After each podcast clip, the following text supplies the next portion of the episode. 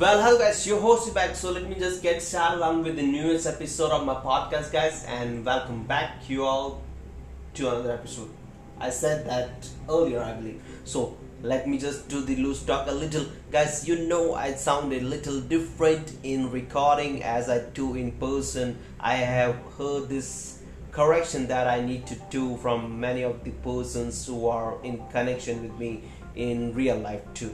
So I will do the needful eventually when I get more vibing thing from the recording guys. So far I'm doing great. So I just want to make sure that I entertain you guys and you get entertained by me. So this is me and this is your host Rajiv and I'm just going to talk about The Protege, a American action thriller film directed by Martin Campbell and written by Richard Wenk. The movie starts with little Anna getting rescued by legendary assassin Moody. Anna is played by Maggie Q and she looked so smooth during the action scenes that you would totally get distracted. And if you were in the place of the person who's getting killed by Anna, you are totally in a place called heaven for sure. And Moody is played by our favorite Nick Fury, aka Samuel L. Jackson. Sorry for the trouble back there now, remaining of the story, as I was describing about the character who are playing the each of the role that I said earlier. So Moody was trying to extract information about some guy, and it eventually led him to getting ambushed by other criminals, and which led him to getting killed because he was seeking information about some other guy.